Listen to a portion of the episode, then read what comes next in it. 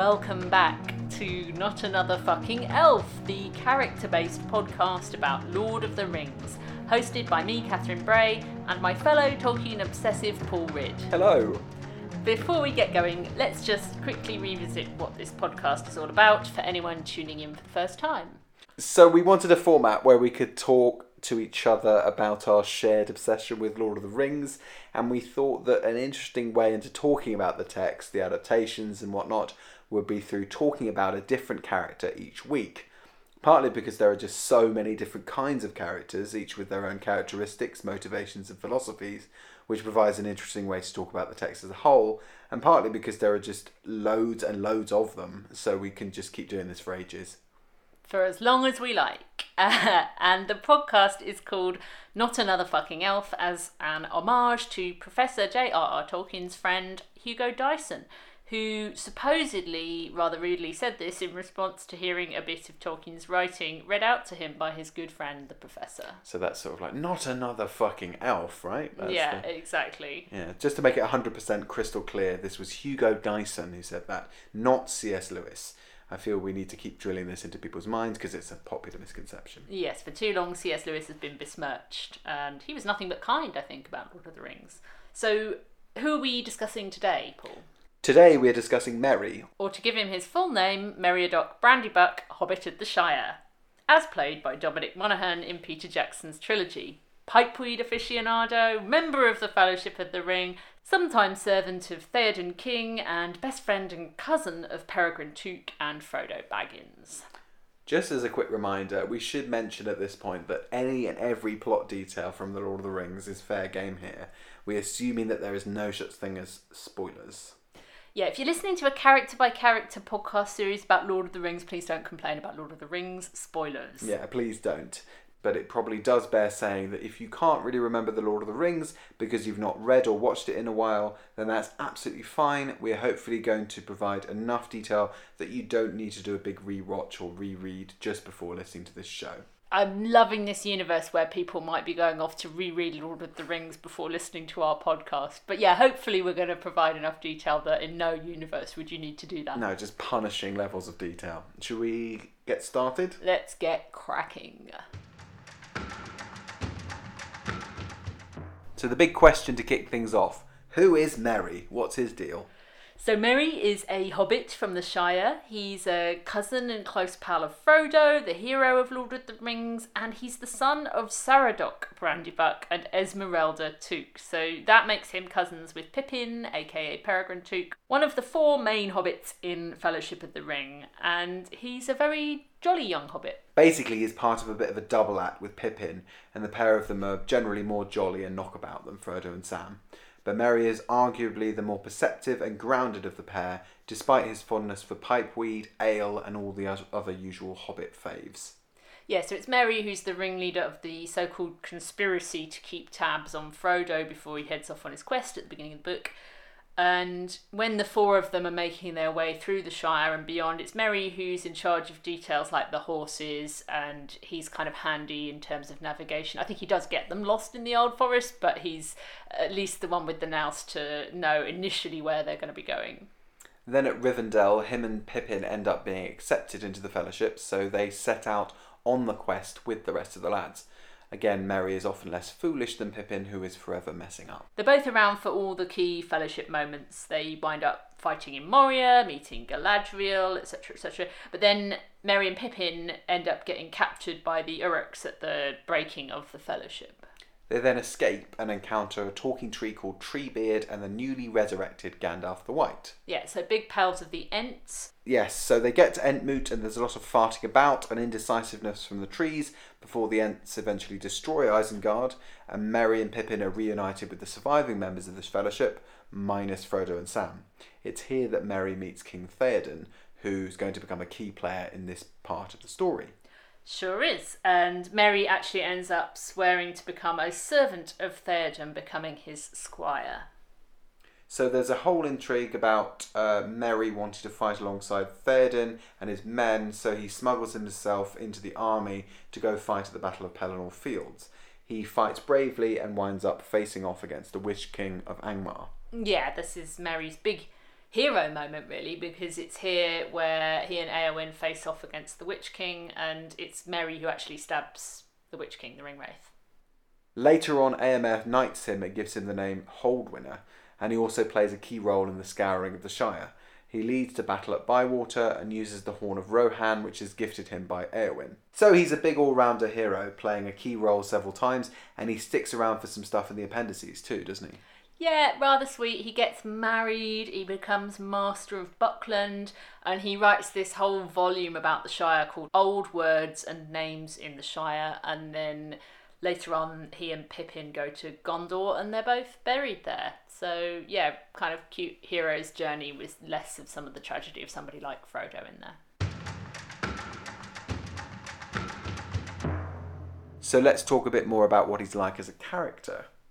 First of all, who is he in the book, if we're just talking purely on the book? So, terms? purely in terms of the book, he is a pretty resourceful character, especially for a hobbit. He's got, I would say, leadership skills.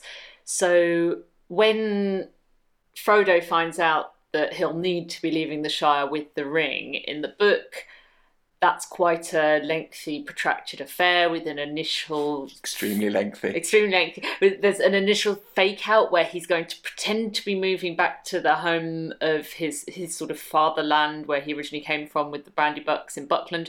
So Merry, his cousin, finds a nice cozy hobbit hole for him in Crickhollow and arranges the sale of all of his furniture. yeah, he acts as a kind of sort of auctioneer for all of his possessions, doesn't he? yeah, yeah, he's super helpful. He's Frodo's younger cousin, but he's got his head screwed on and he helps set up this house so that it looks like Frodo really is going to be moving there. And I'm going to read a tiny little bit that I quite like that I think illustrates Merry's character as a bit of a Mr. Fix It. Mm-hmm. So they rock up at Crickhollow and they're knackered, they want a bath. Pippin says, Bath, oh blessed Meriadoc. And Frodo says, you know, problem, which order should we go in? Eldest first or quickest first? You'll be last either way, Master Peregrine. And Merry, Mr. Fixit, says, Trust me to arrange things better than that. We can't begin life at Crickhollow with a quarrel over baths. In that room, there are three tubs and a copper full of boiling water. There are also towels, mats, and soap.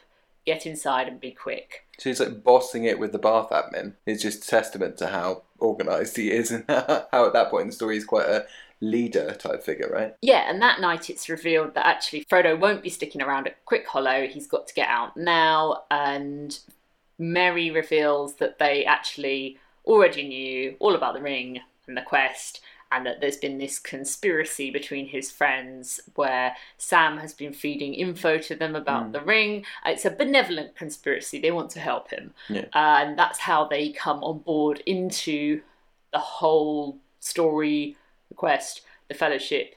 Um, it's very directed by Merry and Pip. It's very intentional. It's not like what we'll see later on in the films, which we can talk about in a minute. But when they set out, Merry as well is the person who decides that they're going to navigate through the Old Forest. He thinks he knows the way. He's been in the Old Forest before, and the Old Forest is this terrifying land that the hobbits have heard lots of sort of ghost stories about. And Merry is the one who says, "Look, Old Forest is weird." But the ghost stories are probably will manage it. like we'll be fine. Yeah, yeah, Um, yeah. So he's pretty brave for a hobbit, Yeah, and he's he's also a Brandybuck, and they have a bit of a rep, the Brandybucks, within the hobbits for being slightly odd, for being a bit more adventurous than a regular hobbit. Hmm. Uh, I think the Bagginses subsequently have that reputation for being a bit weird, but it only dates from Bilbo and Frodo. Yeah. Before Bilbo's mad dash to the Lonely Mountain in The Hobbit, the Baggins are an incredibly respectable family of hobbits, and actually it's the Brandybucks and the Tooks who have more of a reputation for being like the kind that might occasionally go on an adventure. Mm, and the Brandybucks like boats and water, right? So that's like differentiates them already from the rest of the hobbits who are quite fearful about water. Yeah, absolutely. Most of the hobbits are pretty conservative. The Brandybucks are adventurous in all sorts of ways, including boating, and some of them can swim. And they also are responsible for uh, for the name Tom Bombadil. It's another way of, I think, Tolkien signalling their proximity to some of Middle Earth's weirder elements. Yeah. It's quite difficult to talk about Merry in this context without also talking about Pippin, really, isn't it? Because their stories do kind of intertwine and bounce off each other throughout. I'm just thinking particularly later on when they both become essentially servants to human kings. yeah, they both go down the old career path of becoming a servant to a human king. Start on a quest, end up servant to a human king. Yeah, yeah, yeah. Uh, until that point, Merry and Pippin, I don't think really appear without each other Hmm. very much at all. When Frodo first sets out from Bag End, he's only got Pippin and Sam with him, and he doesn't meet up with Merry until they get closer to Crickhollow. But it's quite rare to find Merry or Pippin existing independently of each other in The Lord of the Rings until the point at which they get separated and then go off and both become servants to kings. Yeah, they have different experiences though, don't they? The two of them, in part because I think Merry's relationship with Theoden is a is a lot more healthy or positive than than Pippin's with Denethor, which is uh, Yeah, Merry kind of lucks out. He gets to go to Rohan and gets to become pals with King Theoden, the Uh-huh. good king. Pippin, slightly shitter deal. He gets to go to Gondor, this besieged city from which you can see Mordor Yeah. with a mentally failing steward. yes, yes. Um, but both of them, yeah, they end up swearing allegiance to to a king and and and fighting. Um, I mean, technically not even a king in Pippin's well, case. yeah, it's so really it's the really a- the rough end of the Yeah, deal. yeah. It's only a steward. steward, yeah. Um, but you know they have they follow similar trajectories and, and end up displaying kind of bravery that's that's unimaginable really at the start of the story. Um, yeah, far outstrips their stature in the world of Middle Earth at the start of the story. Middle Earth has barely heard of hobbits, never mind Yeah. these p- two particular hobbits, and then they both go on to do things like, in Merry's case, slaying the Witch King of Angmar, Yeah. which is pretty baller even for a big hero of the age. Well, also I guess they bridge a gap into a more well. there's a lot of weird stuff in Fellowship, but as the story progresses, they are sort of at the centre of the transfer over to high fantasy by the encounter with the Ents. Because by that point, it's sort of like I don't know. The talking trees. Do they present some sort of like bridge to to a higher form of fan to a weirder form of fantasy? I don't know. Ents and Tom Bombadil and Barrow-wights Mm. and Old Man Willow are all part of quite a rustic tradition. They all feel very Middle English, Mm. um, very English folk tale, quite dark folk tale at points Yeah, with yeah. something like Old Man Willow. Yeah. And Treebeard is the only one of those four that usually makes it into the adaptations. In hmm. in most adaptations, you're losing Old Forest and Bombadil. Just uh, stuff that sort of links it to kind of Gawain and Beowulf and all that stuff, I guess. A lot of the Beowulf stuff is more the, The world of men of Rohan, Yeah, yeah, the you know the heroism, uh, heraldic devices, all of that stuff, and the folkloric stuff is the more natural elements. I mean, if you if you're watching an adaptation that doesn't have Bombadil in or Old Man Willow in, he kind of comes out of nowhere. Yeah, yeah. like establishing a mystic kind of uh, relationship with trees and with woodland and, you know, animals that can think and speak. Well, not speak, think, certainly. That's a very sort of outlandish thing to suddenly throw yourself into if you cut out all of the stuff in Fellowship, right? Yeah, and like the the moment when a fox sees four hobbits sleeping outdoors and thinks to himself, uh, "There's something mighty strange going on here," and Tolkien editorializes and says he was quite right, but he never found out anything more about it. That's we're absolutely in a more fairy tale Yeah. realm of talking trees and animals um, and all of that. And I think if you're watching an adaptation uh, that hasn't set up all of that stuff, the Ents and Treebeard does seem like it's come in a bit out of the left field Yeah. And I think one of the things you lose if you do cut out the Old Forest and the Barrow Downs is actually the hobbits, what what they're like before they're part of a larger quest. Because they're not really established as heroes in a lot of the adaptations on their own terms, it is a little bit like, well, why don't they just give the ring to some more capable people? Yeah. And get them to go on the quest. Yeah, Uh, yeah. I mean, having said that, the hobbits get rescued twice by Yeah. Bob, by Tom Bombadil. Yeah, Um, they're not. They're not um, sort of, sort of. Uh, they're very sort of vulnerable in those early stages, aren't they? Like they're always falling into trees and getting sucked into roots and all this stuff. Yeah, all the time. It's very weird. Like, uh, yeah, And another key thing about the Barrow-wight adventure, where the hobbits get trapped in a kind of mound underground by a he's a, a ghost, really, a Barrow-wight. A Mhm. wight is a, a word, an old English word for a ghost, Mhm. and they get trapped in this tomb with all of this ancient jewelry and weaponry. It's it's like those sort of Anglo-Saxon caches that get unearthed from time to time. Um, I think there's one at Sutton Hoo Mhm. and they find almost like a little stash. And Bombadil helps get them out of that. And one of the things that results from that is him giving them swords. And these swords have been wound about with spells for the downfall of the Witch King of Angmar, which comes in pretty handy. save that thought for Yeah. later. Yeah, yeah, yeah. Hold that thought. it's a integral part of Merry's narrative that he carries this sword all the way from the Barrow Downs to the fields of Pelennor, like hundreds of miles away, and happens to come face to face with the one guy that this sword was designed to take down. yeah, yeah, yeah. Uh, I'd say, I mean, it's a key. It's a key moment for me. Shall we have a little reading from Yeah. the text?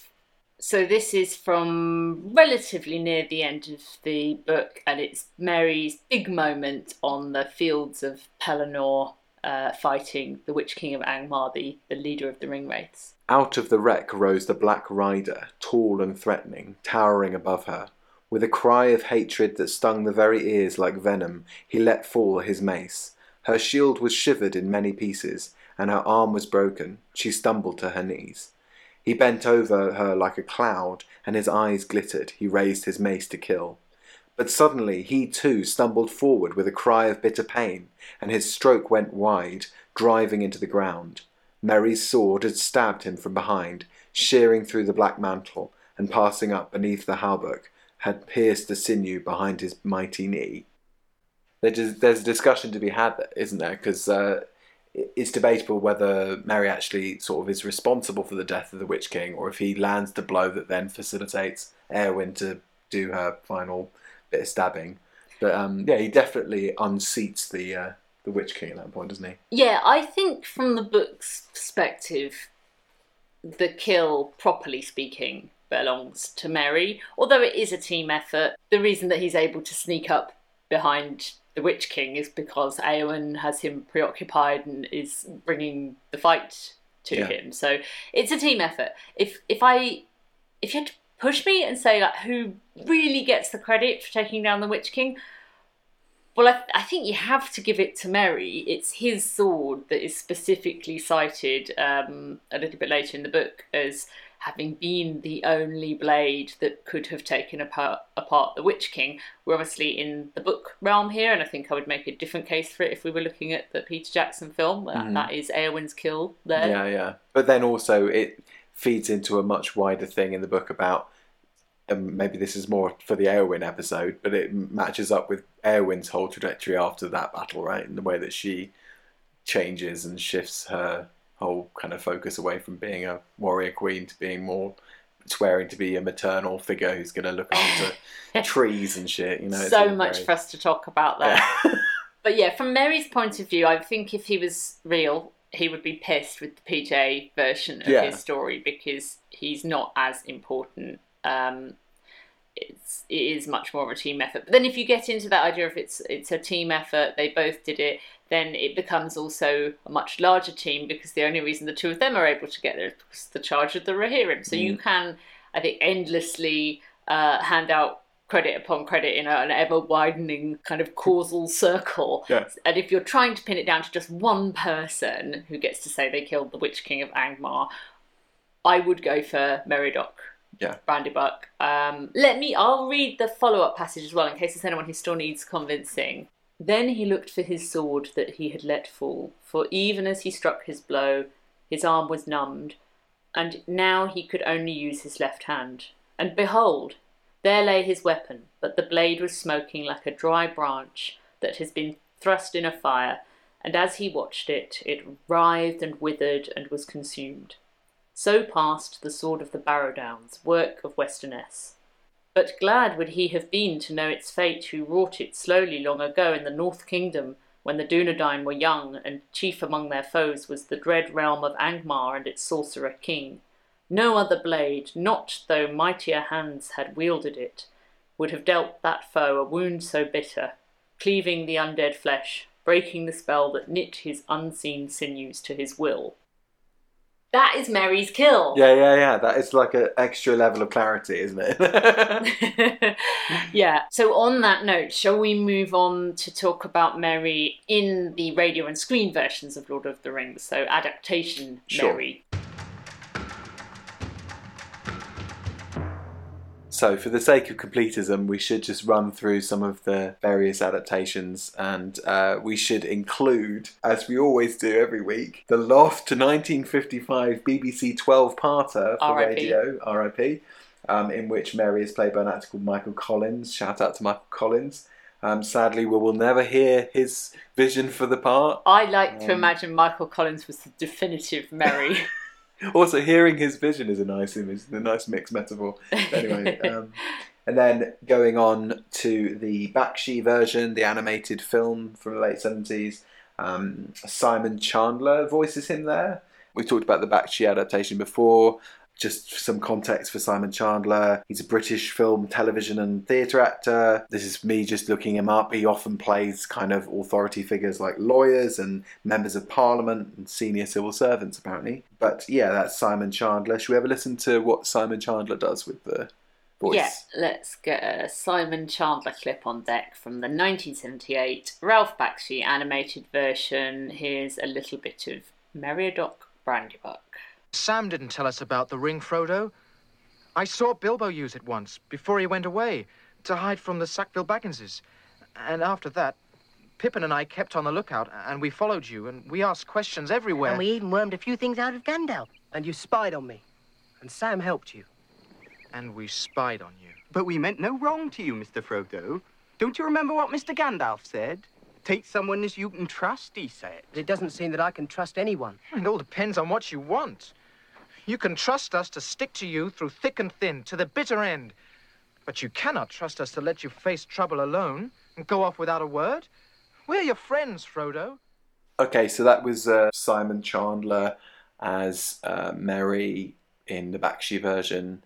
Sort of quite difficult to differentiate him from from Pippin. I'd say they have quite Yeah, similar voices, don't they? Very slightly deeper and slightly more authoritative, but they both have RP accents, so they're slightly indistinguishable from each other, I would say. You know, no shade to Simon Chandler. hmm And that's sort of reflected in the visual style as well, right? Like they don't look hugely different Merry's from one got another. slightly lighter hair. He's slightly taller, but Yeah. they're essentially a set. Yeah.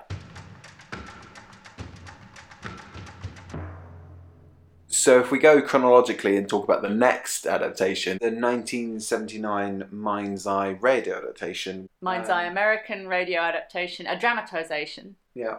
in which Merry is played by an actor called Pat Franklin, which is part of a little Mind's Eye trope of casting women as hobbits. And why not? They they do the same thing with Lou Bliss as Sam. And here we've got a clip of Merry and Pippin captured by orcs, so a bad moment for Mind's Eye Merry. I oh. will have some fun later. Oh. oh, hello, Pippin. So you've come on this little expedition too? Oh, oh, where do we get bed and breakfast? Now then, none of that. Hold your tongues. So not too bad, I don't think. I quite like Pat Franklin's efforts as Merry. Fun fact: Pat Franklin is the mum of Charlotte Hatherley, the bassist from the indie band Ash, who also had an excellent solo career. We should touch on uh, a less uh, well received animated film associated with Lord of the Rings, The Return of the King, the Rankin Bass film from a few years later, in which uh, many of the actors playing roles from the Bakshi do carry over, but Merry isn't one of them. Yeah, and Bakshi's nothing to do with it either. And uh, you say less well received than the Bakshi. The Bakshi wasn't that well received. Um, Well, like, maybe but less- like the absolute pits, as far as a lot of people are concerned, is this uh, Return of the King. Yeah, in which he's voiced. Uh, Merry is voiced by a very different actor called Casey Kasem, Sounds like a superhero. and he's yeah, and the voice is much more. Well, it's just an American voice, isn't it? Should we have a listen? American. Yeah, American. Yeah, good, nice. Hail, proud Mary! Hail, Pippin! Bless you for a sure eye, old friend. How good to see you. Bless you for bringing Theoden and his army. You've won the day for us. The less that's said about Casey Kasem, maybe the better. Yeah, sorry, Casey. Um, and then going chronologically, we've got the 1981 BBC Radio 4 adaptation where Merry is voiced by an actor called Richard O'Callaghan, a sort of stage and screen actor, maybe most famous for being in Carry On at Your Convenience. Um, but let's have a listen to Merry in the Radio 4 version.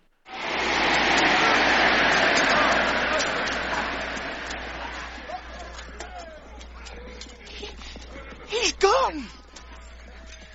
There is nothing there but a crown and an empty cloak. The Nazgul King is destroyed. Merry, look to the king, your master.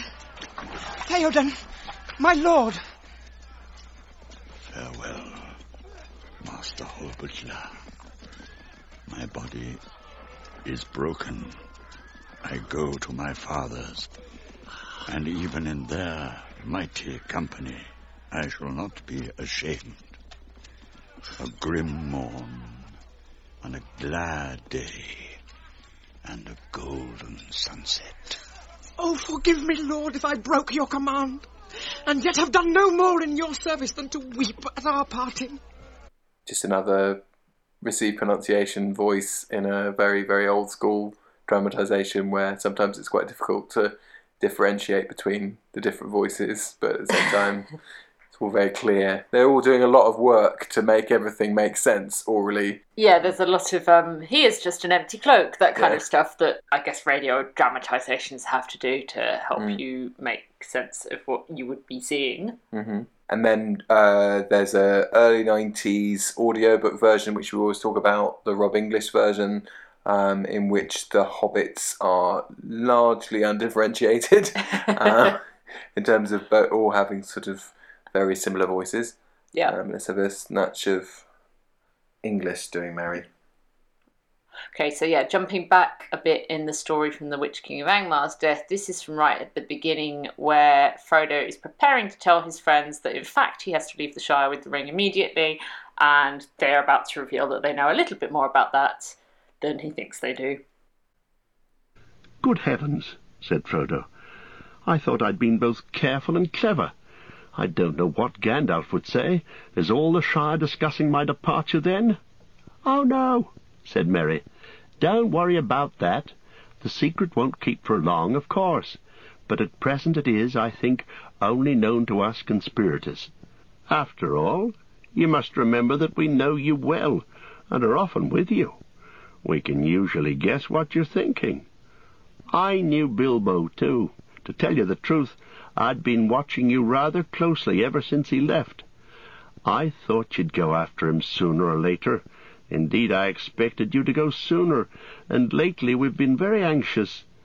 We've been terrified that you might give us the slip and go off suddenly, all on your own like he did. Ever since this spring we've kept our eyes open and done a good deal of planning on our own account. Ah, you're not going to escape so easily. Yeah, uh, different from the others that we have looked at so far. I think it's the first one's bringing in that slightly more rustic burr into Mhm. Merry's voice. Mhm. Um, that seems to be that seems to originate with Rob Inglis. Mhm. I think it makes sense in the terms of the characterization of the Bucklanders as slightly more connected to nature. They're into boating. They go into the old forest sometimes, so that idea that they're a little bit earthier, a little bit Mhm. Dorset maybe creeping Yeah, in there. More rural. Um, that's nice. Yeah. And then leading on to the PJ version, so Peter Jackson's vision for Lord of the Rings, in which Merry is played by Dominic Monaghan. Yes, and this is, I guess, for most people, classic Merry uh, in his little waistcoat in uh, lovely kind of yellow tones. He's Mhm. a blonde hobbit. Let's have a little listen to the Dominic Monaghan take on the character. You're taller. Who? You. Than what? Than me. I've always been taller than you. Pippin. Everyone knows. I'm the tall one. You're the short one. Please, Merry. You're what? Three foot six at the most? Done. Supposed to stick it in the ground. It is in the ground. Outside. That was your idea.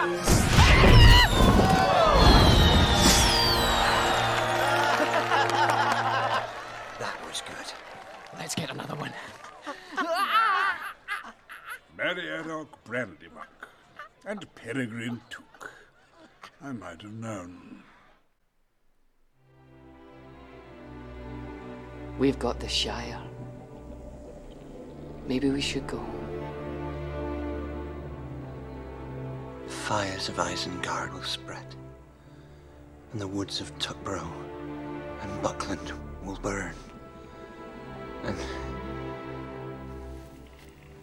And all that was once green and good in this world will be gone.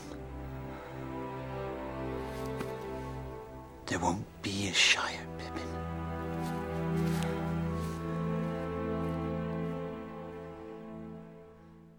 Particularly somber bit of Merry. particularly there. somber bit of Merry. Um, one of, I guess, his more. It's not exactly a heroic moment in terms of action, but in terms of seeing the bigger picture, the way that we, I think, associate with more of the leadership type characters in The Lord Mhm. of the Rings. It's Merry stepping up Yeah. and transcending his more sort of suburban, myopic hobbit roots. Yes. And it's also just a showcase for the voice as well, like that sort of mixture of Dominic Monaghan's more sort of uh, northern tones with this more portentous dialogue that Jackson's thrown in there with all of this sort of thing. yeah, very off book that stuff in the sense that it's. I, I really don't think that Tolkien would have got along with all of that. that Mhm. But it's funny because it's on message in terms of what the book is trying to say about having to go out into the wider world and fight Mm. your battles. But I don't think that that's how Tolkien would have put it. hmm Yeah. It's, so it's, much more Hollywood. That's of there won't be a Shire Pippin.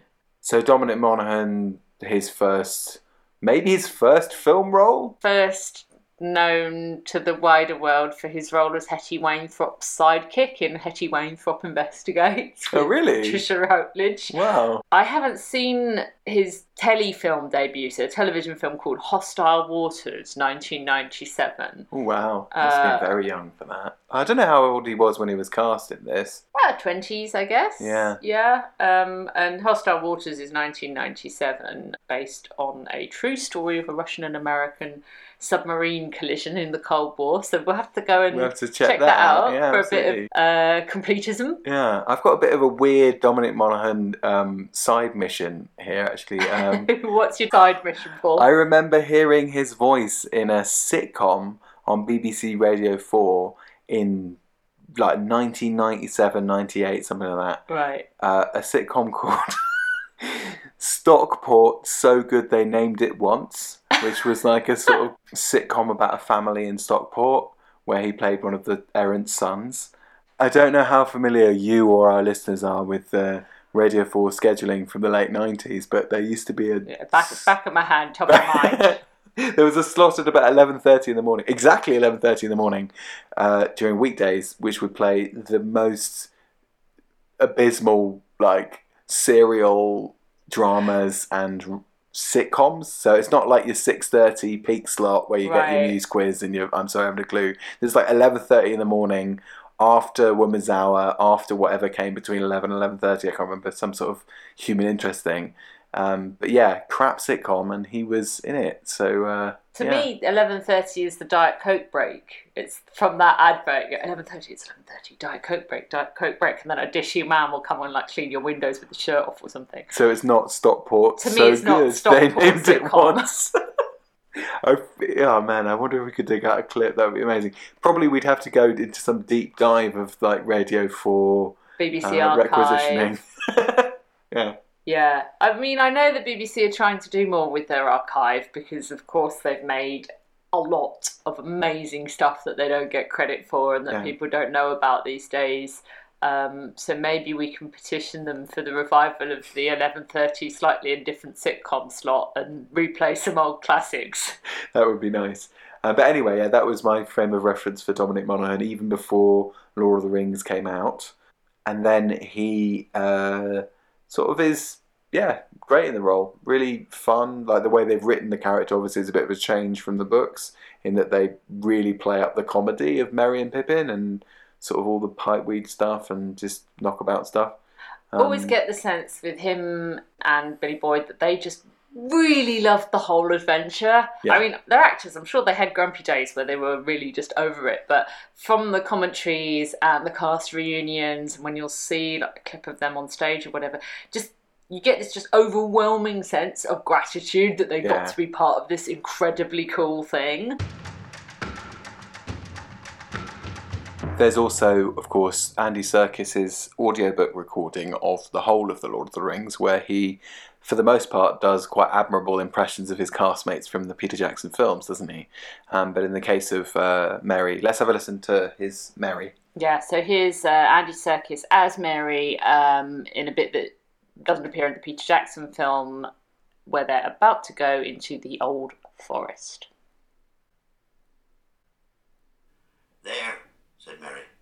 You've left the Shire and are now outside and on the edge of the old forest. Are the stories about it true? asked Pippin. I don't know what stories you mean, Merry answered. If you mean the old bogey stories Fatty's nurses used to tell him about goblins and wolves and things of that sort, I should say no. At any rate, I don't believe them. But the forest is queer. Everything in it very much more alive, more aware of what's going on, so to speak, than things are in the Shire. And the trees don't like strangers. They watch you. They're usually content merely to watch you, as long as daylight lasts, and don't do much. Occasionally, the most unfriendly ones may drop a branch, or stick a root out, or grasp at you with a long trailer. But at night, things can be most alarming, or so I'm told.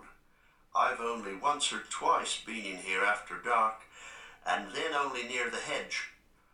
I thought all the trees were whispering to each other, passing news and plots along in an unintelligible language, and the branches swayed and groped without any wind. They do say the trees do actually move, and can surround strangers and hem them in. In fact, long ago they attacked the hedge.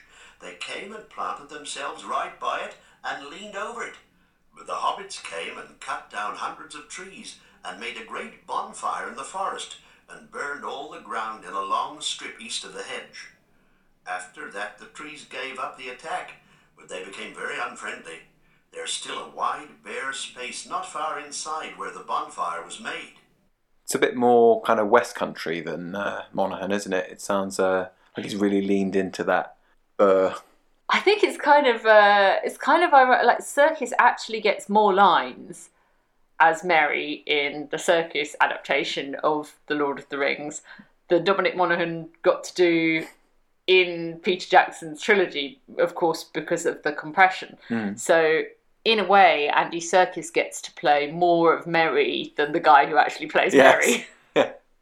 A Yeah. lovely long monologue all about uh, what the deal is with the old forest and some ancient history about the uh, forest being at, at war with them. I really love all of that stuff. It's it's fantastic that there's, as of so recently, 2020, this Andy Serkis complete recording of all of it. hmm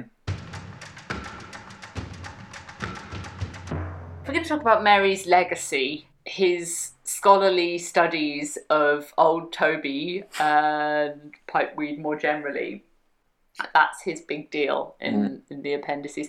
I mean, I like that Tolkien has this brain that just cannot stop with the end of a narrative. To him, he's writing history, hmm and history doesn't end. it's very hard for him to figure out where things start either. And he talks about it in the text. You know, the great stories never end; they continue. The light of the star glass from Galadriel that she gives to Frodo contains some of the light of the Silmarils. It's all connected. Yeah. For Tolkien, Merry's kind of ongoing legacy is this uh, study of smoking, which is obviously a bit smaller than the idea of Silmarils and high heroism, but it's still just as important. It's it's this this earthiness and this uh, respect for traditional humble ways of living that runs deep throughout Tolkien. Mm. Mm. Then I guess there's also the coexistence of uh, a story in which um, little people from a special place called the Shire can have all kinds of mad, semi mystic adventures with a strange godlike creature who lives in the woods. Um, and that also coexisting with this kind of high fantasy stuff at the end of the story, where it's all you know the rights of kings and all of this sort of high high fantasy.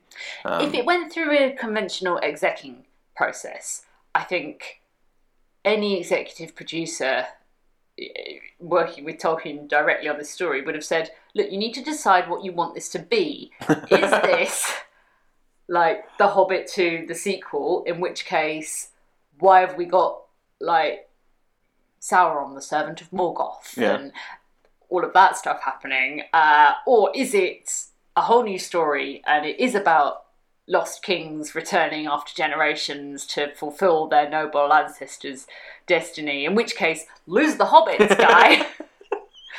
yeah, and I mean, as we've seen from all of the adaptations, like most of the Talking Trees and uh, Tom Bombadil and the Barrow-wights and all of that weirder folkloric stuff tends to go, apart Mm. from the Ents, because otherwise, how do you deal with Saruman? People Mm. have to leave that in because it's how Isengard gets destroyed. But clearly, if that wasn't how Isengard got destroyed, people would leave the Ents out of the adaptation. It's not a bit that people look forward to. I don't think. I think you can tell that with the way Peter Jackson has talked about Treebeard. It's like if, if they could have cut him, they'd have loved to have cut him. yeah, yeah. And yet, Tolkien weaves all of those things in together. And I think that's actually just one of the things that I really like about his mythos is that it can contain all of these things that don't really quite fit together because that's what history's like. Yeah, pausing to have a song every few pages. and just, yeah, sitting around. Um, Does Merry get a song? I feel like he might be one of the characters that doesn't. Really? In the film adaptations, they have him singing sort of like pub songs and stuff like that, don't they? Yeah. But that's sort of But it's a bit separate from I all think the that's Gallon. 19 pages long. The bit where he and Pippin are going full Chumbawamba in like the Golden Halls of Rohan. Yeah. So, f- lasting thoughts from f- about Merry? Abiding thoughts about Abiding Merry. thoughts. I think if you had if, if you had to bang a Hobbit, maybe that one. Yeah, yeah. No, that's fair. That's fair. Like probably the most fun of them. like you're not getting anything out of Frodo. Like maybe just the nobility of it. Cheers. Sam, no, absolutely not. Um, and then Pippin, yeah, I don't know. I think we've gone like way more into this sidebar of what was meant to be a throwaway joke. now we're actually talking about which Hobbit you'd have sex with, but uh, Rosie, to be clear. Oh, Rosie, Co- oh, Rosie Cotton, yeah. So I think it's time for the highlight every week of this podcast. My personal highlight, anyway. How how do you feel about the page off? I'm feeling good about it. Feeling positive. this is our competitive game, the Page Off, and all you need to play this game is uh, any copy of Lord of the Rings and any method you care to choose of generating a random quote from Lord of the Rings. It works like this we generate a random quote from Lord of the Rings, and then we each have to guess what page number that quote comes from. And then I win. Yeah, and then each week Catherine wins. You're trying to score zero in this game, so the closer you get to the correct page number, the fewer points you score. If you're 50 pages off, you score 50 points. If you're five pages off, you score five points, which would be a pretty good score. and it's basically the aim to cumulatively have the lowest score possible as we go week in, week out. And uh, perhaps you could catch us up with where we currently sit in terms of the point assignment. So currently, Paul, I believe I'm on 223 points, and Paul is on 354 points, which in any normal game, I feel like that would mean Paul was in the lead. But do you want to just explain one more time for anyone who didn't catch it whether you're supposed to score high or low? In this? I'm I'm glad that you asked me to do this because, just to be clear, unlike most games, in this game, if you've got a high score, that's bad. So actually, my score is bad. Yes, your score is bad and my score is good. So yeah, let's see what the outcome of this week's page off will be. I will generate us a quote. Your time may come. Do not be too sad, Sam. You cannot be always torn in two. You will have to be one and whole for many years. You have so much to enjoy and to be and to do. End of the story. I think Grey right. Havens. Yeah, yeah. Um, Says Frodo bidding farewell to Sam. it's also this kind of reference, I guess, to the fact that Sam is married, but also sort of loves Frodo so much. Yeah, yeah. He's like, go, go and be with your family for Christ's sake. Enjoy some family time. Yeah. So, and as as Frodo says, your time may come. Sam does eventually join him at the Grey Havens, but it's many, many years down the line after his wife Rosie passes away, and after he's been the mayor of Hobbiton a million times. Mm. So, what do we think, page number wise? Uh, I think we're in the late 900s. So maybe a thousand. Could be a thousand. Yeah, uh, the appendices tip over a thousand, but we're not quite in the appendices. No, so maybe it's a bit earlier. Maybe more like 950, 960, something like that. I'm going to go 990. Okay, I'm going to go 960. Let's find out. Let's find out. I'm going to let you do Okay, the, the honours with the book. okay. What did we say? 990. you- I said were- 990, you said 9. Alright, so. You said 960, was it? 960, yeah. 990 is still in the scouring of the Shire. Oh, So it's in the tail end of all that business. And then, so 960, fucking hell, we're probably still back on Mount Doom. Um, uh, many partings, so it's just Elrond. Yeah, reuniting with Treebeard. So yeah, if we go to where it actually is, the appendices start on page 100 and, 1008. And then I've got to be bloody close then. yeah, you're so so close. So yeah, we're actually on page 1006, which puts you um 16 points. 16 points and me 56, I think. yeah. Is it 56 or is Uh, it no 46? Delighted to announce, Paul, as you're such a fan of flat numbers, you're now on 400 points. I'm overwhelmed with joy. That puts me on the opening page of Return of the King, or like the fucking title page. Two towers. Oh yeah, two towers. Sorry. Uh, and I'm on 239. Pretty, pretty sweet score. Pretty sweet score. I'm being a very ungracious winner. Oh, I think it's fine. It's fine. Real sore winner. Winners win, losers go home. Love this game. It's a great game.